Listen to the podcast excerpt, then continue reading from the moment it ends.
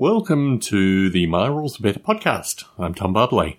It's been a while, not really a while even. I think it was only a couple of weeks ago I recorded a podcast, so I thought, well, I better get another podcast out so people will start actually being familiar with the fact that this podcast might actually be continuing. So what have I been up to? I have been working on the Just Plain Chaos rules set to get them into a book with some philosophy and some discussion and probably about four pages of actual rules, which is the pretty well a standard, but to get them out in a form where folks such as uh, Barney Dicker will actually accept them and hopefully Spencer Game will have it on his shelf. And who knows? Um, there are so many folks that I'd like to send shout outs to and thanks to, but unfortunately, probably just Connor Sites Bowen makes my mind at this particular podcast recording. And there are of Roger Chrysler, if he's still listening in. So I've been thinking a little bit about the Return of the Lead Pile Painted, and I'm drawn to a fellow called Nurgling on YouTube who I've recently befriended. And I think I probably should start putting videos back on YouTube, which I never, I mean, look, you think my podcasting is a good example of how I'm pretty useless at putting content out. YouTube is even more um, long suffering than even this particular podcast. So, yeah, the hope is at some stage, well, I'm getting rid of my COVID bed, which is a big move, putting in probably a much smaller little mattress for the inevitable third and fourth waves, and uh, then I will have access to half my bookshelves, and in those bookshelves, we have the Realms of Chaos books, we have Citadel Miniature catalogues, Citadel miniature journals, a wide variety of Osprey books, uh, almost all my 40k codices, and a good number of my Warhammer Fantasy Battle codices. So, a good number of stuff that I'll have access to, and I've been using PDFs up for probably the past nine months at least. So it'll be nice to actually have contact back with those books. And the aim is in the medium term to actually get rid of a good number of them. So if you want to join the growing list of folks that I will send stuff to periodically, adding my friends Beck and Bean from Australia to the list because they're reasonable cats and interesting folks just to get my detritus. So uh, Connor Sidesbone has been a trooper and he has taken many parcels for the team, but it will be nice to actually distribute them further and wider. So let's talk about the Just Plain Chaos rule system. It was interesting actually talking with Barney Dicker probably now a year or more ago.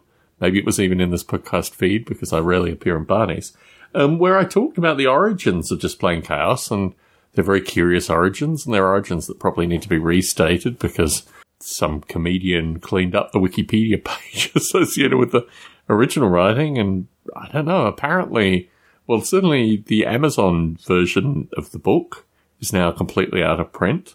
Uh, you can still get Lulu. Lulu had some of my drafts, at least maybe accessible to me, that you could print on demand as well, which was very curious. In any case, so yes, there is a need for a complete revitalization, rework, very similar to the Sim Sea Line set of books um, that I'm working on as well. They're certainly closer to a copy editor, and my suspicion is I may need to get the Just Plain Chaos rules to a copy editor and potentially half a dozen other friends of the show, let's say, before I put it out there. I was corresponding with Barney recently because he and I were supposed to be playing regular games and we don't yet have a start date for his game, but I might actually have a start date for my game. So yes, we will potentially be doing something in June, maybe something in July. Very hard to plan these things, but probably going forward there'll be some relatively frequent games. And for me, it will be a, a start of, I don't know if I've ever gotten into game publishing. I'm trying to think of the books that I've released historically. None of them had games involved with them. So it's going to be completely new waters for me. And I don't think I'm going to be using Drive Through RPG or anything like that, even though probably I should consider using Drive Through RPG, Maybe. Who knows?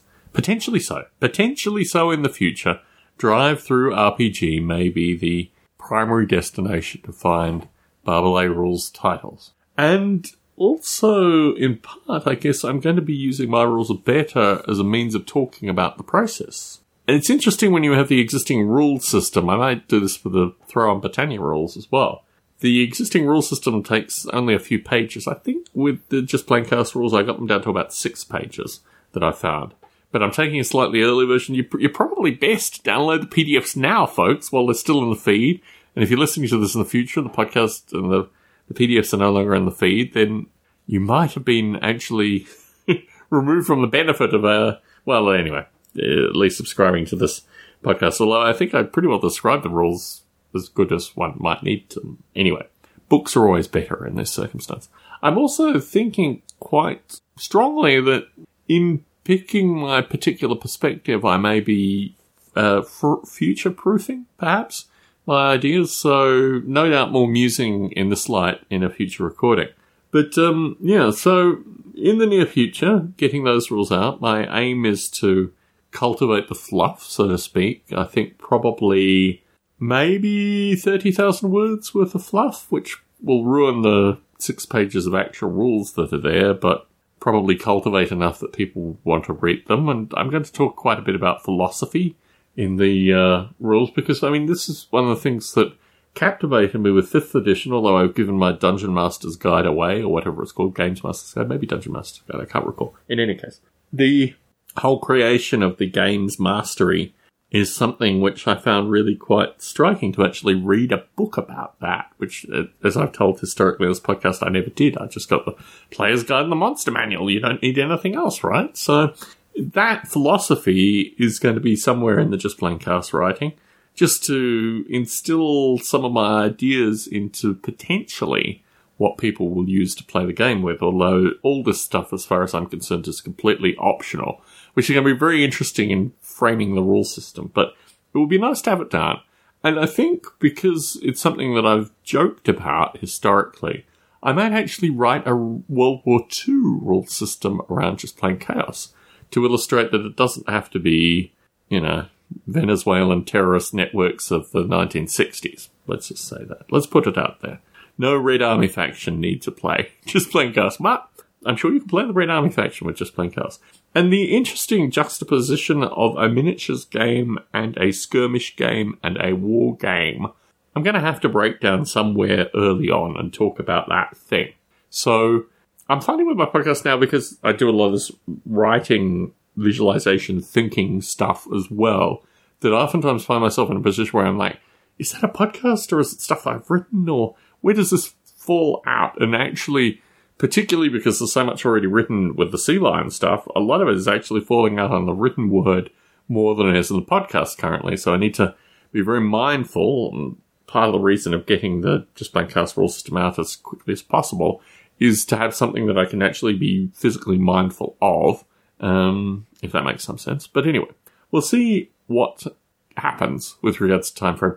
Barney used the term maniac to describe me, and I think that's probably a pretty fair term um, with regards to how I'm getting this writing stuff together. And I think realistically, it's about just defining a part of my life which hasn't historically been defined aside from these very occasional podcasting rants. And this is where I'm thinking, what do you do with the miniatures side of this thing? Because I had talked historically, um, well, probably what feels like three podcasts ago, but probably was the last podcast that I need to actually do miniature, particularly miniature range explicit podcasts and talk about, for example, first and second edition Warhammer slash Citadel dwarves, which is a topic that I've mysteriously somehow become an expert in, having purchased a few of these things, or actually having purchased an army full of these things, but also then I don't actually physically have those things in front of me. I've got to get them from Yorkshire. So I'm holding off some of these podcasts until the miniatures actually arrive with me. Could start the Wood Elf discussion, possibly, possibly, but that will take a bit of arranging and other stuff. So the miniature side of this podcast is not going away in any way, shape, or form just because I'm not participating in the early purchasing and you know, I, one of the things that really interests me with Nurgling, and you can find on YouTube, and I've advised him to do this as much as I possibly can, is that he should take his old armies and show them because he's a multi-army, necessarily collector because his painting style is all very similar, but you know, he's got a few armies under his belt that are, I think, worth showing. So my hope is he'll start doing that, and uh, he has. So my hope is that he'll show some of his commission pieces and things like that as well. But it's very interesting now understanding the nature of my miniature collection as a not only a finite thing, but also something that needs to be embraced in a positive light. And the dwarves are really part of that. The wood elves were part of that. You know, they're about finding historical armies, of which I like a certain number of the sculpts. Some of the sculpts I don't like, but you know, just the nature of it.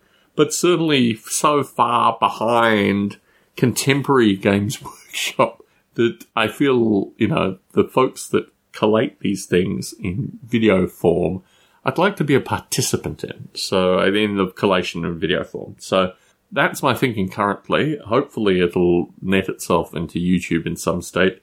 Unfortunately, there are physical things that need to change. The bed needs to be removed. I need just a bit more space in my podcasting room physically, and then probably a certain amount of lighting and stuff, which I'm going to actually probably rely on Nerdwing and my wife. My wife is an amazing photographer and will no doubt have light examples probably that I can borrow or potentially find secondhand or something like that because I think lighting, not then the quality of the cameras and a variety of other things are incredibly important with YouTube, whereas I've been able to get away with just vastly curious editing of audio um, up until this point. And when I sadly listened to Barney's podcast, I realized that my audio editing is still a thing, not moving to his platform anytime soon. And similarly, the, I don't know. I mean, it's interesting having conversations with people, but not necessarily injecting their voices into the specific podcast unless I'm explicitly talking to them, in which case it'll be done. So this is the future with my rules better. I might actually,